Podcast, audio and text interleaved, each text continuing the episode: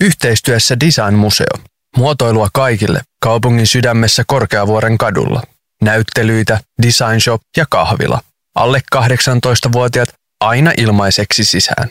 Designmuseo.fi Fiskars Village Art and Design Biennale.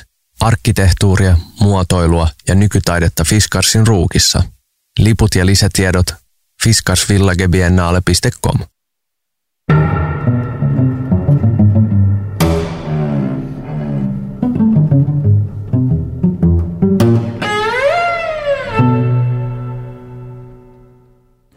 Suomalaisella muotoilulla on vakiintunut maine tasa-arvon sanansaattajana. Lukuisissa ikonisissa muotoilutuotteissa me on nähty voimaa yhdenvertaisemman arjen rakentamiseen. Maineesta huolimatta tasa-arvotuon hyvät al- aikeet eivät ole aina toteutuneet. Kuka saa suunnitella ja kenen ehdoilla? Entä kenelle suunnitellaan ja kenen työ on näkyvää, kenen ääni pääsee kuuluviin – Näistä ja Designmuseon kaiken kansan muotoilun näyttelystä keskustellaan tänään muotoiluhistorioitsija kuraattori Kaisu Savolan kanssa. Tervetuloa. Kiitos Anni. Sekä ö, muotoilija Hanna Anosen kanssa. Moi Hanna. Moi. Tervetuloa. Mun nimi on Anni Korkman. Kiva kun kuuntelet Helsinki Design Weeklyä.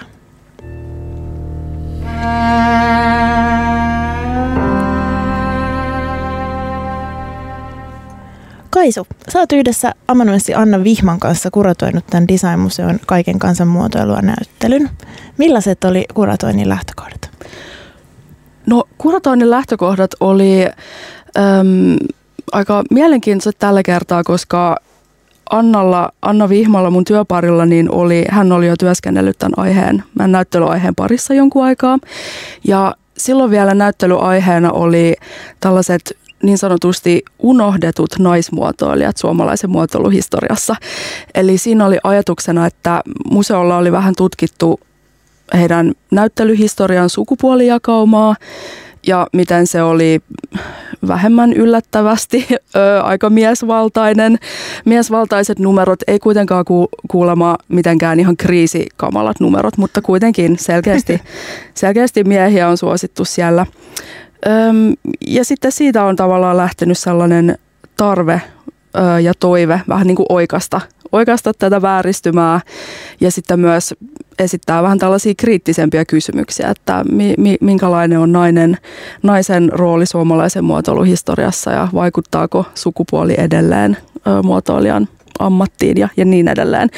Mutta sitten nyt vähän pidemmän kaavan kautta, jos kerron, nyt Joo, kun näistä lähtökohdista kysyttiin, niin me aika pian kuitenkin huomattiin, että tämä sukupuoli, että keskitytään vaan niinku tähän mies-naisjakoon. Että tämä oli vähän tällainen ehkä vanhentunut ajatus ja me ei jotenkin päästy siitä kauhean pitkälle. Ja meistä tuntuu, että mihin suuntaan me ikinä lähettiinkin, niin se oli nimenomaan se sukupuoli, joka oli siinä esteenä, eikä niin kuin motivaattorina tai jonain kiinnostavana tutkimusaiheena. Öm, ja sitten tuli sellainen laajempi idea, että katsotaan tasa-arvoa laajemmasta näkökulmasta kuin sukupuolen näkökulmasta, että otetaan, otetaan huomioon myös ö, yhteiskunta, ö, yhteiskunnalliset luokat, otetaan kyseeseen ö, varallisuus, ö, mitä kaikkia näitä nyt on, ö, etnisyys, kulttuuris, kulttuuriset kysymykset. Ja siitä se tavallaan lähti heti sit paljon paremmin rullaamaan. Et sen sijaan, että, että puhutaan vain naisista ja miehistä, niin sitten ruvettiinkin puhua sukupuolen kaikista kirjoista esimerkiksi. Se on öö, no, siis tosi kiinnostavaa ja, ja, ja la, laaja kysymys totta kai. Öö, studiossa on myös Hanna Anonen muotoilija, näyttelysuunnitellut arkkitehti. Mä vierailin näyttelyssä tietenkin ja kiinnitin huomiota tähän näyttelykokemuksen suunnittelun kokonaisvaltaisuuteen. Et kun puhutaan tasa-arvosta ja niin, niin se tasa-arvo toteutuu myös näyttelyn esillepanossa, mutta myöskin siinä kokemuksen suunnittelussa. Millaista oli suunnitella tämä näyttelyn tila? Aihe oli tosi mielenkiintoinen ja sit, siihen tietysti suunnittelu sai semmoisen selkeän linjan, että erityistä huomiota mä halusin käyttää tuossa saavutettavuudessa, että millä korkeudella esineet on esillä ja niiden näkyvyydet ja näyttelytekstit on riittävän isolla, että ne nähdään ja ne on luettavissa. Että se myös auttoi tosi paljon siinä suunnitteluprosessissa. Niin varmaan, tai voisin kuvitella, että vielä kun aihe on tämä, niin siinä on ehkä eri, erityinen suurennuslasi siihen toteutukseenkin. Miten te näette, tavallaan tämähän tapahtui museossa. Tämä näytte, tätä näyttelyä ei tehty mihinkään galleriaan tai, tai muuhun tilaan, niin näettekö te, että museolla on erityinen vastuu myös esimerkiksi saavutettavuuskysymyksissä tilassa? Kyllä, että se saavutettavuus on, että ne, niitähän näyttelyitä luodaan kävijöille ja että ne saavat siitä sen näyttelykokemuksen, että eihän se muuten palvele asiakkaita, jos siellä on niinku jotenkin haastavia installaatioita mm. ja mikä ei sitten niinku avaudu niille kävijöille. Mm. Kyllä, ehdottomasti museolla on tosi suuri vastuu siinä, että mahdollisimman moni ö, tuntisi olonsa tervetulleeksi ja, ja ö, hyväksytyksi sellaisena kuin ne on. Ja tuosta mutta toinen mielenkiintoinen kysymys on se, että miten niin kuin museon jo olemassa olevat tilat antaa raamit mm. sille saavutettavuudelle. Ja miten tässä tapauksessa, kun on 1800-luvulta peräisin oleva rakennus, joka ei alun perin edes ole suunniteltu museoksi, vaan kouluksi. Joo, vanha koulurakennus. Niin, niin että tavallaan miten niissä raameissa on pakko toimia. Ja et usein se on tuollaisissa vanhoissa rakennuksissa, että sitten esteettömyyden kanssa joudutaan tekemään jonkunlaisia kompromisseja. Esimerkiksi designmuseossa vaikka pyörätuolikäyttäjät niin tulee takaovesta mm. ja henkilökuntatilojen läpi hissillä, mm. eikä pääse suoraan pääovesta mm. esimerkiksi. Ja tämä on sellainen asia, millä ei suojellussa vanhassa rakennuksessa voi kauheasti tehdä mitään, ikävä mm. kyllä. Sitten näyttelyarkkitehtuurilla luodaan niin se ilme näyttelylle, että kävijä voi kokea jotain erilaisuutta niiden näyttelyiden välillä. Että mm. sitten niin muistaa, että Aa, siellä oli se va- iso vaaleansininen seinä tai ne vaaleankeltaiset teetteröt, Joo. jos ei muuta. Niin. Kyllä. Ja tämä myös, kun on viime aikoina puhuttu siitä uudesta museosta ja sitten kri- kri- äh, kriitikot sanoo, että, tai tälle ajatukselle kriittiset ihmiset sanoo, että, no, että mihin sitä uutta rakennusta tarvitaan, että kun sellainen on jo, mm. öö, niin sitä uutta rakennusta tarvitaan just siihen, että siitä voi sitten tehdä saavutettavan, jonne mahdollisimman monet ihmiset öö, Niinpä. pääsee. Mm. Niinpä, myös muuten kuin siinä tilassa. Mm, kyllä. Ja se onkin kiinnostava nähdä, mihin tuo uusi, uusi museohanke seuraavaksi etenee. No miten äh, nämä näyttelyn teemat, äh, kuka suunnittelee, kenelle, kenen ääni kuuluu, kuka näkyy, miten ne on Hanna ruokkinut sun työtä muotoilijana, sun suunnittelijuutta? Onko sulle jäänyt jotakin työkaluja käyttöön? Öö, siis siellä on tosi paljon niin yllättäviä ää, löytöjä tai näitä nostoja. Ää, esimerkiksi yksi mun lemppareista on ää, Helsingin päärautatieaseman seini ää, verhoileva Seenat, kole, keramiikkakollektiivin Seenat. Ää, kaakeliteos ja se on nostettu se esille ja se, se oli semmoinen, että mä, mä en ollut aikaisemmin tiedostanut, enkä mä tiedä, että kuinka moni helsinkiläinenkään myöskään tiedostaa sen olemassa olevana siellä niin keskeisellä paikalla ja niin valtavana ää, teoksena. Ja sitten se on toteutettu jo, oliko se 1960 vai 70? 80-luvulla. 80-luvulla ja sitä on naisyrittäjät toteuttanut. Ne on itse valannut, suunnitellut ne teokset ja valannut ne kaakelit ja sitten asentanut ne itse. Joo. Ja, mm. ja sitten siellä näyttelyssä on niin hienoja niin mustavalkoisia valokuvia, jonka päälle ne on luonnostellut niitä kaakelikridejä, että miten sitten se sommitelma tulee ripustaa. Joo, inspiroiko tämä sinua suunnittelijana tai sun omaa työtä?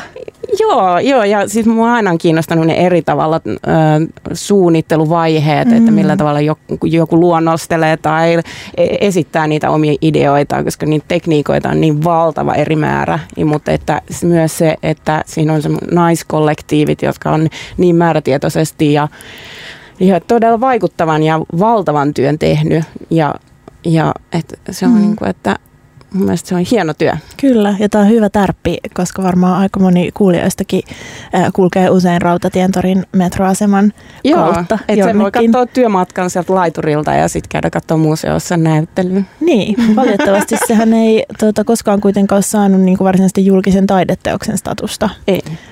Ja se, se on nyt ilmeisesti vähän huonokuntoinen. Näyttelyteksteissä sanotaan myös, että perinteisesti muotoilun onnistumista arvioidaan kauneuden ja toimivuuden kautta.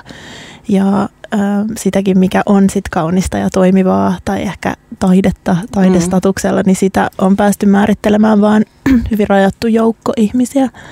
Julkisen suunnittelun kohdalla tämä lähestymistapa ei riitä, vaan tilojen tulee toimia kaikille käyttäjilleen henkilökohtaisista ominaisuuksista riippumatta. Ja yksi keskeisimpiä kysymyksiä julkisen tilan suunnittelussa onkin se, että keiden näkökulmat ja kokemukset prosessissa huomioidaan. Mm.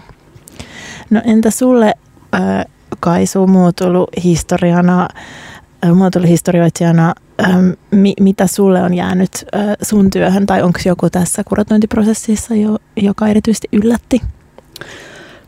Öm, hyvä kysymys toi, että yllättikö joku.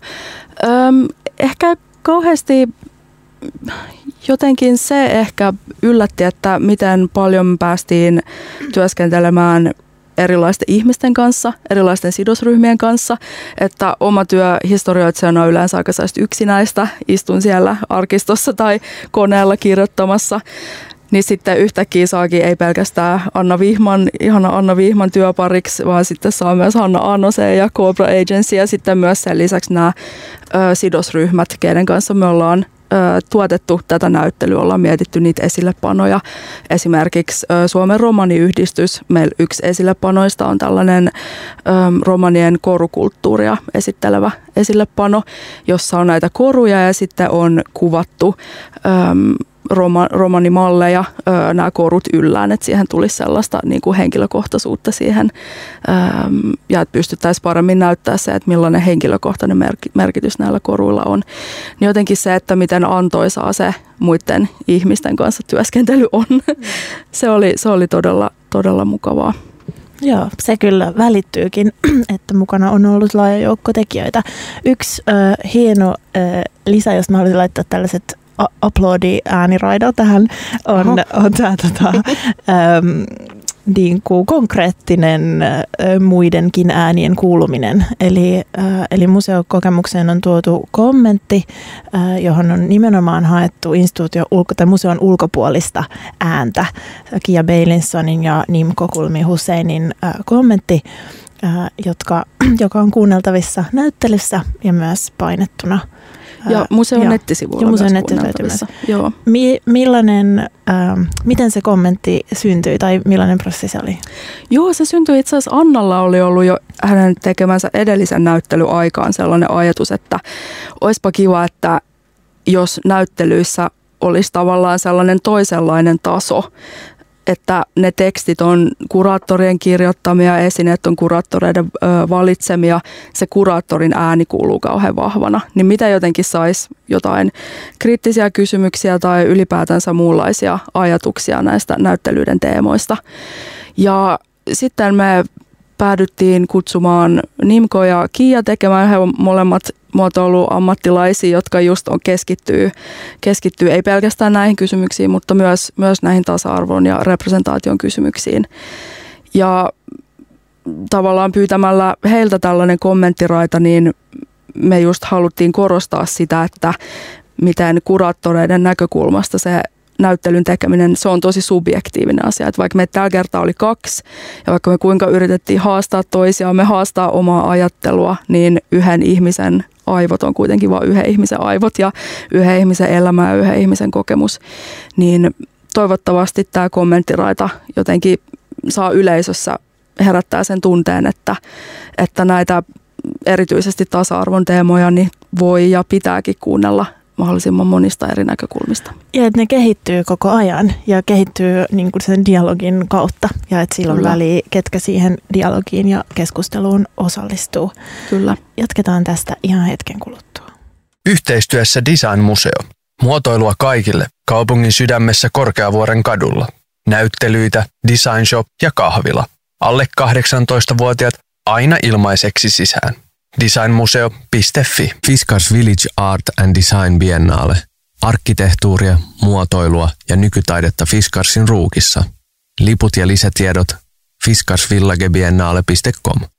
Ja tämähän on tietenkin Helsinki Design Weekly studiossa Anni Korkmanin kanssa tänään Hanna Anonen ja Kaisu Savola ja keskustelua niinkin pienestä aiheesta kuin mitä on suomalainen muotoilu. Mitä on suomalainen muotoiluhistoria? Kaiken kansan muotoilua näyttely on nyt Designmuseossa ja sen laajoista teemoista tänään keskustelemme. Mulla on Kaisu Savolalle kysely ähm, kun muotoiluhan, no joo, suomalaisilla on hyvin erityislaatuinen suhde muotoiluun. Meillä on käytetty poikkeuksellisen kokonais- tai niin kuin laaja, laajasti ja monilla aloilla muotoilun keinoja yhteiskunnan jälleenrakentamisessa sotien jälkeen, muutenkin teollistumisen ajoilta jo, ja siltikin se mielletään aika elitistiseksi asiaksi. Musta tuntuu, että Helsinki Design Weekly, Helsinki Design Week, ne kuulostaa hirveän niin kuin, kaukaisilta ja sillä on konnotaatio, nyt tämä avautumisen puolella, mutta siinä on sellaiset niin kuin, jotenkin just vähän niin kuin ostamiseen ja myymiseen liittyvät mieleyhtymät. Niin miten tässä on näin käynyt? oh, okay. nyt oli kyllä, nyt oli kyllä aika paha. Öm, no siis mulla on kyllä sellainen teoria, että öm, okei, okay, jos lähdetään vaikka sieltä vaikka 50-luvulta, kun suomalaisen muotoilun Käy. maine, kansainvälinen maine on, on tota, äm, syntynyt näiden triennaale-näyttelyiden kautta, että Suomi sai silloin paljon, paljon menestystä äm, ja muotoilua ö, muotoilu alettiin nähdä sellaisena, että muotoilu on onnistunutta silloin, kun se saa palkintoja. Mm. Silloin, kun muotoilijat tulee kotiin palkintojen kanssa. Ja edell- päässä. Kyllä. ja edelleen se näkyy myös, että aika tällä hetkellä lehdistössä puhutaan muotoilusta surullisen vähän ja usein se on just tavallaan erilaisten palkintojen, erilaisten palkintonäyttelyiden kautta, kotimaisten palkintojen, kansainvälisten palkintojen. Ja toki nuoria tekijöitä, kaikenlaisia tekijöitä tuleekin nostaa esiin, mutta muotoilu liitetään liian paljon siihen sellaiseen esteettisyyteen, hyvään makuun, edelleen näihin klassikkoesineisiin ja siitä tulee jotka on muuten nämä klassikkoesineet muuten er, edelleen erittäin kalliita, niin siihen jotenkin siitä syntyy se elitistinen ajatus, että aika harvoin vaikka suomalaisen muotoilun kentällä, niin puhutaan Ikeasta yhtään mitään, vaikka kuitenkin varmaan suuri osa suomalaisista ö, ostaa huonekaluja, ö, kodin tuotteita Ikeasta. Niin, just näin. Mainitsit noista klassikkotuotteista, joita on näyttelyssäkin esillä. On ollut kansainvälisen modernismin pyrkimys tuottaa laadukkaita, kauniita, erityisesti kaikkien saatavilla olevia käyttöesineitä. Ja tavallaan se tietty niin kuin, demokraattisuus, tasa-arvoisuus, ne esineet on ollut kaikkien ulottuvilla. Enäähän näin ei toki ole. Ja ehkä tässä voi myös kuulijalle vinkata jotain tuttuja esimerkkejä näyttelyssä muun muassa – Doomustuoli. Joo, ja sitten mutta sitten voi myös ehkä kyseenalaistaa sen ajatuksen, että, nämä, että vaikka se on ollut se tavoite, että nämä tuotteet, mm. niin kuin vaikka Doomustuoli tai Aaltojakkara, että vaikka ollut se tavoite, on ollut se kansainvälisen modernismin ihanne, että kaikille ihmisille yhteiskuntaluokasta varallisuudesta huolimatta olisi mahdollista ostaa laadukkaita huonekaluja, niin vaikka on ollut se tavoite, niin se ei ole silti välttämättä toteutunut. Ja mutta sitä on samalla vähän vaikea arvioida, koska silloin suhde, tai vaikka 20-30-luvulla, kun aaltojakkarat on, on syntynyt, niin suhde esineisiin, huonekaluihin on ollut niin pohjimmanlaatuisen erilainen kuin nykyään. Että nykyään tosiaan on valinnanvaraa, on Ikeat, on kauheasti kirpputoreja, on siis ylipäätänsä me niinku uidaan tavarassa. Että se ei ole ollut se todellisuus 30-luvulla. Et siinä mielessä on niinku vaikea vetää tällaisia suoria linjoja. Niin. Että joku, mikä on ennen ollut mahdollista, niin ei yhtäkkiä enää olekaan mahdollista. Vaan ne on vähän silleen monimutkaisempia usein, usein ne kysymykset. Totta. Silloin 30-luvulla on suunniteltu tuotteita niin tarpeeseen, että niin kuin tämä domuskalusto on suunniteltu työ, opiskelutuoliksi, työtuoliksi ja siihen kuuluu työpöytä ja sänky ja valaisin.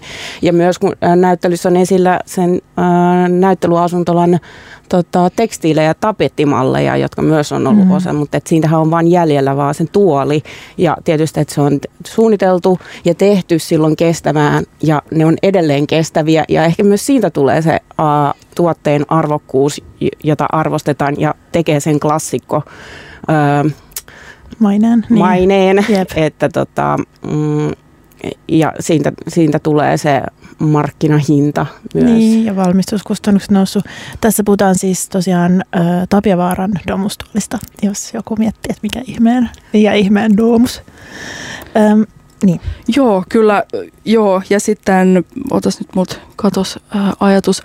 Mutta joo, se liittyy just tähän, että kuitenkin se todellisuus on se, että ihmisillä, tavallisilla ihmisillä ei ole varaa domustuoliin uutena tai käytettynä tai siis että 500 niin. euroa se on yhden sairaanhoitajan mitä neljäsosa kuukausipalkasta, niin. niin ehkä sellaista ei sitten osteta.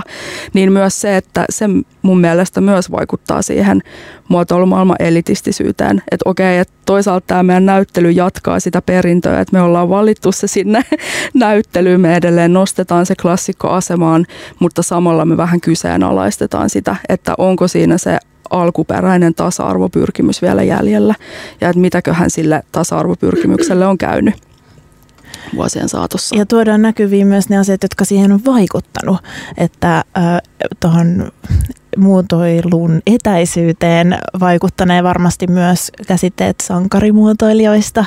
Muotoilijat on näitä Hanna myhäilee tietysti, niin olemmekin näitä tota, ää, niin kuin sankareita, kilpailuissa menestyneitä yksittäisiä hahmoja. Suunnittelutyön tulokset ei ole niin kuin tiimien saavutuksia, vaan sieltä on nostettu näitä ää, valkoisia miehiä, jotka, joita on sitten tavallaan, joille on kreditoitu sitten monet sellaisetkin työt, jotka, jotka sinne ei välttämättä oikeastaan ole. Palaan tähän kommenttiin, ää, näyttelyn kommenttiin, Nimka Kulmi Husseinin ja Kia Beilinsonin kommenttiin, jossa hekin pohtivat sitä niin kuin omaa positiotaan ja etuoikeutettua asemaansa suunnittelijana. Että kuka päätyy muotoilijaksi, onko kaikilla mahdollisuus päätyä muotoilijaksi ja kuka sen validoi, kenellä on mahdollisuus edes kuvitella alaa. Tietysti vielä lisää tästä muotoilun historiasta ja ehkä sieltä edelleen vaikuttavista niin kuin mieleyhtymistä, niin muotoilun kaanon tuntuu rakentuvan vahvasti yksittäisten muotoilijoiden, sankareiden ja nerojen työn ja teosten ympärille. Ja samalla kun yksittäisten muotoilijoiden työtä ja menestystä toki oikeutusti tunnustetaan, niin jää helposti tarkastelematta just miten menestys oikeastaan syntyy tai mikä sen menestyksen mahdollistaa, mikä tukee sitten tätä, mitä Kaisu sanoit, että silloin myöskin on tietoisesti rakennettu sitä brändiä ja tarinaa näiden yksittäisten miekkosten ympärille. Eli näidenkin yksittäisten suunnittelijoiden menestyksen taustalla on aina valtava joukko ihmisiä, tukirakenne, joka yksilöä ja hänen työtään kannattelee. Kuuluisin esimerkki varmasti Alvar Aalto. Kyllä, ja vaikka yksi just yhdet tekijät, ketä ollaan vähän ainakin haluttu nostaa esiin siellä kaiken kansan muotoilua näyttelyssä, niin on nämä Korhosen puuseppätehtaan työntekijät, jotka ja tehtaan johtaja myös, jotka on ollut hyvin tärkeässä asemassa tämän kuuluisan L-jalan kehittämisessä. Ja alun perin tämän patentin on pitänyt mennä molemmille sekä Alvar Aallolle että sitten tehtaan johtajalle, mutta kappas vain sinne se Alvarille päätyy se patentti. ja usein myös sitten nämä huonekalujen esineiden valmistajat, että ei pelkästään nämä puusepän taidot, jotka on siellä taustalla, vaan sitten myös ihan nämä valmistajat, ne, jotka valmistaa ne, ne tuhannet, kymmenet tuhannet tuotteet, niin he jää, he jää myös totta kai mainitsematta. Millaisia ajatuksia tämä herättää nykypäivän muotoilijassa, Hanna? Niin, ei se tuotettu kertaheitolla, niin. vaan että siinä on niinku useampi eri vaihe ja siihen liittyy monta ää, eri ammattilaista ää, siinä tuoteprosessissa. Et, ja aina puusepällä on se oma, oma lusikka siinä tota, kupissa, että se tekee niitä variaatioita ja että onko tämä hyvä, onko tämä hyvä. Ja sitten, että ehkä mä nyt löysin sen oikein liiman tähän, että, että näin siitä tulee kestävä ja hyvä ja täyttää ne laadun ää, kriteerit. Mutta että sulla pitää olla sitä yhteistyökykytaitoa, että en mä usko, että kukaan yksin mm. keksii, vaan että voi osaa kaikkea, mm. että se on niin kuin Niinpä. Ja sitten se on myös tärkeää just huomata, että se on myös se käsitys, joka syntyy muotoilijasta tällaisen yksinäisenä nerona, niin sekin tavallaan syntyy sellaisen joukon voimin. Niin. Että on lehtien on helpompi kirjoittaa Se on parempi yksilöistä. tarina. Se on parempi tarina, Niin. kuin on tällainen niin kuin nero, nerotarina. Että se ei ole välttämättä niin kuin, kyllä totta kai varmasti jotkut muotoilijat myös tykkää olla esillä ja siinähän nyt ei sinänsä ole mitään vikaa, mutta Ei. et ei se välttämättä yksittäisen muotoilijan syy ole se, että et heitä nostetaan esiin. Mm. Mutta niin. se on, se on niin kuin jäänyt vähän sellaiseksi tavaksi. Jep. Joo, ajat ovat kyllä muuttuneet. Nostetaan vielä näyttelystä, näyttelystä muutama esine, jotka, äh, jotka äh, niin kuin tähän tähtäävät. Siellä on myös äh, esillä esineitä, jotka ovat meidän ajastamme katsottuna paitsi huvittavia tai ehkä jotenkin kummallisia, outoja vieraita, niin potentiaalisesti jopa loukkaavia. Nä- muotoiluhistoriaa esittelevässä näyttelyssä on siis tällaisia sisältövaroituksia, trigger warningseja, koska läsnä on stereotyyppejä, rodullistamista, eksotisointia. Öm, ei varmaan ollut ihan itsestäänselvää tuoda näyttely, näyttelyyn ne esineet. Ö, olisi kiva kuulla, millainen keskustelu niistä käytiin ja mitä ne esineet onkaan. Joo, eli kyse on tällaisesta suuremmasta kokonaisuudesta siellä näyttelyn isossa keskisalissa, jossa me ollaan valittu Designmuseon kokoelmista. Ollaan valittu, siis Designmuseon kokoelmiin kuuluu satoja tuhansia esineitä ja ollaan valittu sieltä erilaisia esineitä, jotkut on niinku uniikkiveistoksia, jotkut on ihan massatuotettuja lautasia, mutta niille kaikille yhteistä on se, että niissä tavalla tai toisella esiintyy joku ihmishahmo. On siellä varmaan muutama eläinhahmokin ö, mukana, mutta lähinnä siis ihmisiä.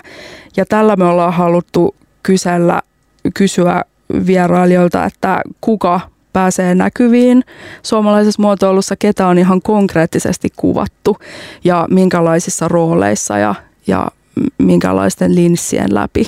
Ja että toisaalta myös kuka pääsee kuvaamaan ja sitten kuka jää kuvauksen kohteeksi. Ja siellä on, siellä on sitten on tällaisia rodullistettuja esimerkiksi Mikael Schilkinin tällainen nuoren afrikkalaisen tytön muotokuva, muistaakseni 40-luvulta, jonka voi nähdä todella ongelmallisena. Että se on tällainen tyypillinen esimerkki niin kuin rodullistamisesta ja sitten tällaisesta tästä miehisestä katseesta, jossa kohdetta myös seksuaalisoidaan. Mm, mm. Jokuhan voisi ajatella, että, no, että menneisyys on mennyttä. Tavallaan ei, ei sinne niin kuin lakaista piiloon, mutta eikö sen voisi jättää taakse? Niin kerro vielä, miksi se on tärkeää, että näin ei tehdä. Joo, eli me käytiin paljon keskusteluita museon ihan näin kuraattoreiden kesken ja sitten myös kysyttiin ulkopuolisilta asiantuntijoilta mielipidettä, että mitä, mitä tällaisille esineille kannattaisi tehdä, että ne kuitenkin on osa Designmuseon kokoelmaa, ne on osa meidän kansallista kokoelmaa. Eli niiden pois jättäminen tuntuisi vähän tällaiselta sensuurilta ja just siltä, että lakastaan ongelmia maton alle ja jotenkin pyritään kaunistelemaan menneisyyttä. Mutta sitten taas toisaalta se ajatus siitä, että jotkut mäenkävijät loukkaantuu, kokee olonsa epämukavaksi, kokee itsensä väärin esitetyksi siellä näyttelyssä, niin se on tietysti tosi ikävä.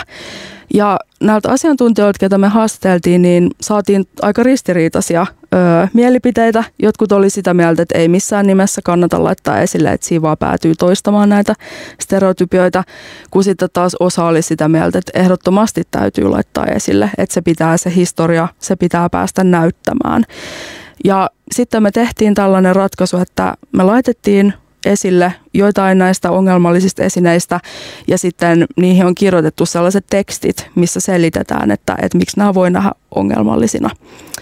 Ja me ollaan saatu ja oltiin varauduttu siihen, että tulee palautetta ja sitten oltiin myös varauduttu vaihtamaan meidän päätöstä, että jos, jos, jos tulee paljon sellaisia kokemuksia, että ne loukkaa, niin sitten pohditaan niiden poistamista. Mutta itse asiassa ollaan saatu aika paljon hyvää palautetta just niistä kriittisistä teksteistä, että on tullut sellaista palautetta, että ensimmäistä kertaa ihmiset käy museossa ja siellä selitetään heille tai kerrotaan, että miksi heistä saattaa tuntua pahalta, kun he katsoo jotain esinettä. Että mikä, mitkä ne elementit siinä on, että sitä on vähän analysoitu, että ei jätetä vierailijaa tai kävijää yksin sen kokemuksen kanssa, vaan ollaan pyritty vähän niin kuin sanottaa ja, ja selittää niitä Tukemaan vaikeita tunteita. tulkintaa, joo. Mm. Todella kiinnostavaa. Eli niin, ei ole siis tullut ilmeisesti valtavaa palautevyöryä, vaikka olette siihen varautunut. Ei ole.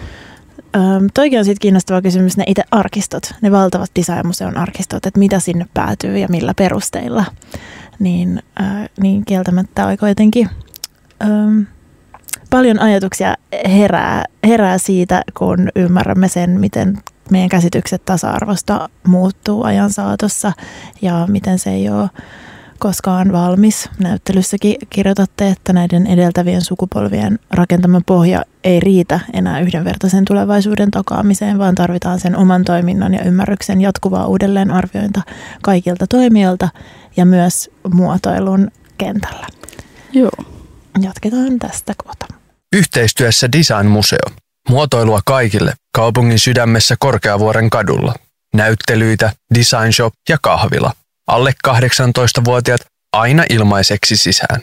Designmuseo.fi Fiskars Village Art and Design Biennale.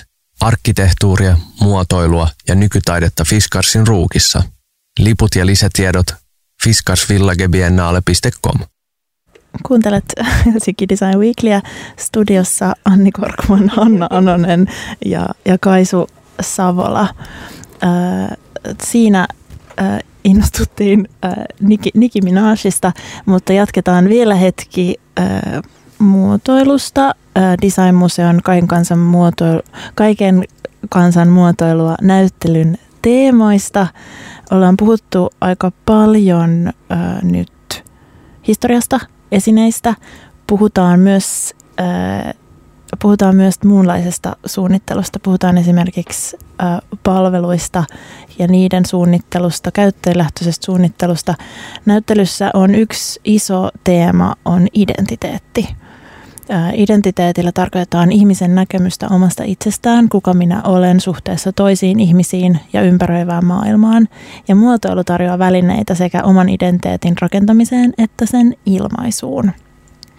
Vaatteet, korut, muut henkilökohtaiset esineet kertoo paitsi yksilön mausta, myös tämän historiasta ja ajatuksista sekä yhteisöstä, johon hän kuuluu. Öm, näyttely nostaa esiin sen, että kun pyritään suunnittelemaan kaikille toimivaa, niin voi olla, että yksilölliset tarpeet jääkin huomioimatta. Kirjoitatte äh, Kaisu äh, toisen tai kuraatto, toisen kuraattorin amanuenssi Anna Vihman kanssa, että ihmisyyden kirjo pääsee esiin, kun yksilöt otetaan mukaan muotoiluprosessiin. Niin äh, haluaisitko antaa kuulijoille jonkun esimerkin tästä? Joo, tästä esimerkkinä täällä identiteettiteemaisessa huoneessa on esim, esimerkiksi Tuuli, professori Tuuli Mattelmään Aalto-yliopistosta tällainen 2000-luvun alussa, 90-luvun lopussa 2000-luvun alussa tehty tutkimusprojekti, jossa on pyritty suunnittelemaan ikäihmisille parempia palveluita ja asumisympäristöjä. Ja jotta muotoilijat, jotka ollut, tässä ollut monitieteellinen tiimi, mutta jotta muotoilijat ja muu tiimi saa paremman ymmärryksen niistä ikäihmisten ajatuksista ja arkielämästä, niin he ovat tällaisen muotoiluluotaimen avulla ö, pyrkineet keräämään tietoja, ö, ymmärrystä. Ja tähän muotoiluluotaimeen nämä muotoiluluotaimet, niitä on monenlaisia, niitä on edelleen käytössä, mutta mun ymmärryksen mukaan niin niiden tällainen kultainen aika on ollut just 2000-luvun alussa, että silloin niitä on tutkittu paljon ja Tuuli Mattelmäki ö, erityisesti on keskittynyt niihin. Ja tässä nimenomaisessa Väinö-projektissa, niin se muotoiluluotain, se on ollut siis tällainen paketti, mikä on tällaisessa muovitaskussa. Siellä muovitaskussa on ollut muun muassa kertakäyttökamera, paperia, kyniä, liimapuikkoja, tällaisia kysymyskortteja, kysymyskortteja joiden avulla on sitten ikäihmisten tutkimukseen osallistuneiden ollut mahdollista dokumentoida omaa elämäänsä ja sitä kautta välittää sitä tietoa muotoilijoille. Ja tämähän jo jonkinlainen samanlainen tiedon keräämisprosessi oli käytössä myös koulussa. Öö, eikö se ollut siellä toisessa huoneessa? Esiteltiin niitä opiskelijoiden keräämiä öö, aineistoja. Joo, tämä on ollut 70-luvulla. 70-luvulla. Joo, kyllä. Mikä sen projektin nimi oli? Tämä oli sellainen suunnittelu- ja viestinnän yleiset perusteet, Niin sellainen kurssi. Mutta siinä on ollut, siinä on siinä oli erona se, että sillä ei pyritty mihinkään konkreettiseen lopputulokseen. Mm. Että se oli enemmän tällaista niin kuin muotoiluopiskelijoiden NS-kouluttamista tai tällaista, että he tutustuvat erilaisiin elämänmuotoihin ja Joo. ihmisten arkielämään. Ja eikö niin kuin ongelman löytäminen ja että miten sä ratkaiset sitten siinä arkielämässä sen tietyn henkilön ongelman. Ja sitten ne on esseen muodossa kirjoittanut sen tutku, tutkielman auki. Joo, tai oikeastaan ne on siis ihan vaan sellaisia haastatteluita niin kuin tavallisten ihmisten kanssa, jotka on sitten kirjoitettu auki. Joo. Joo. Ja se, mitä ö, ainakin näissä muotoiluluotaimissa, mikä, mikä mulle jäi mieleen, oli se yksilöllisyyden muistaminen ja miten ollaan rakennettu sitä ö, sitten, tai tietysti se toteutuu muussakin, näyttelyssä myös tätä sukupuoletonta pukeutumista, unisex-pukeutumistrendejä ja miten niihinkin Eli siis 60-luvulla syntyi tämä trendi, jonka pyrkimys oli luoda vaatteita, jotka sopisi jokaiselle sukupuoleen kehoon katsomatta. Yhdenmukaisella pukeutumisella tavoiteltiin tasa-arvoa. Jos kaikki näyttää samalta, niin kaikki on yhdenvertaisia. Ja sitten ymmärrys on sukupuolista on totta kai muuttunut. Ja tässäkin näkee sen muotoilun vallan tai vaikutuksen, kun luodaan ää, niin kuin, mu- enemmän muuntautumiskykyisiä asuja ja tapoja, tapoja pukeutua. Kyllä, että voi tuoda sitä omaa yksilöllisyyttä ja yksilöllistä identiteettiä esille. Et ehkä ennen on ajateltu, että se, että kaikki näyttää samalta, niin se on tasa-arvoa. Mutta mm. sitten ehkä nykyään se ymmärrys on enemmän se, että jokainen saa olla just sellainen kuin on ja ilmaista omaa itseään. Eli lopputuloksena tai loppuajatuksena voi olla, että kun äh, on vaan mahdollisimman erilaisia myös muotoilemassa, niin, niin sit voidaan toivottavasti ja otetaan mukaan myös mahdollisimman erilaisia käyttäjänäkemyksiä ja näkökulmia, niin saadaan myös huomattavasti moninaisempia lopputuloksia. Kyllä. Mutta sitten just nämä muotoilut, niinku tämä muotoiluluotain, niin se ei ole välttämättä niinku esineenä. Että tosiaan se on niin, vaan ollut niin, tällainen paketti. Ja, Joo. Et, et myös siinä näyttely äh, esillepanossa on huomioitu se tasavertaisuus, että vaikka niin kuin sen, mutta tässä projektissa ne tärkeimpiä työkaluja on se liimatikku ja postit, laput ja tarrat. Ja nyt pitää ja... siis taustattaa, jos joku ei ehtinyt käydä näyttelyssä, että siellä on tosiaan vitriinissä siis paketti postit, lampuja. Muun muassa, mutta että siis, että se on yhtä arvoa tehokas, kun sitten toisessa äh, päädyssä on äh, romaninaisen kultaisia korvakoruja, niin mm. ne on saman, samalla viivalla niin kuin esille Niin esillepanossa niin. itse tilassa, niin, samalla katseen korkeudella, kyllä. Niin. Joo. Tota, no onko teille muita jäänyt sellaisia äh, omia tärppejä näyttelystä tai, tai minkä haluaisitte vielä vinkata loppuun? Mm. No mun suosikki ja ilmeisesti myös aika monen kävijän suosikki on tällainen ö, Outi Leinosen Leena-patsas, Ai joka on täällä, täällä isossa keskisalissa. Missä somesta on tää, myös tuttu. Kyllä, somesta tuttu Leena, jonka tarinaa avattiin vähän. Kyseessä on siis tällainen ö, veistos, keraaminen muotokuva tällaisesta kaupan kassalla työskentelevästä naisesta. Ja mulle se on jotenkin erityisen koskettava, liikuttava jotenkin, koska kun ollaan puhuttu nyt näistä Designmuseon kokoelmista, mm. arkistoista ja miten, miten sinne keräillään arvokkaita esineitä ja usein näistä muotokuvista on vaikka suurmiehistä, suurmiesten rintakuvia ja vaikutusvaltaisia ihmisiä, niin sitten siellä joukossa on kuitenkin Leena, niin. Hmm. joka, joka on myös aivan, aivan yhtä tärkeä, mutta joka harvemmin pääsee esille. Just näin. Ihmishahmo on tietysti tosi toistuva kuva-aihe ja, ja nyt tähän näyttelyyn on siis koottu. Kuinka monta niitä on yhteensä? En tiedä, 25, 26. Joo, mutta sitten jos ottaa sen, niin kuin, ottaa ne pienetkin esineet, on niitä kymmeniä, Aa, olisiko on niitä, niitä 80? Joo, 80, on. 90. Niitä on ihan sikana. Joo. ja siinä siis kysymyksenä, että kuka on nähty kuvaamisen arvosena ja minkä näköisinä ja millaisissa rooleissa ihmisiä on kuvattu. Tota, kiitos tosi paljon Kaisu Savola ja Hanna Anonen. Kiitos. Ehditte kiitos. tulla Helsinki Design Weeklyin kertomaan näyttelystä. Kaiken kansan muotoilu on siis auki vielä lokakuun alkuun asti. Loppuun haluan kertoa myös ajankohtaisia uutisia ainakin niille, jotka kuuntelevat tätä joko torstaina 4.8. tai lauantaina uusintana. Helsinki Design Weekin ohjelmisto on Oho. julkaistu tänään. Wow. mitäs, mitäs? Kiitos kannustuksesta.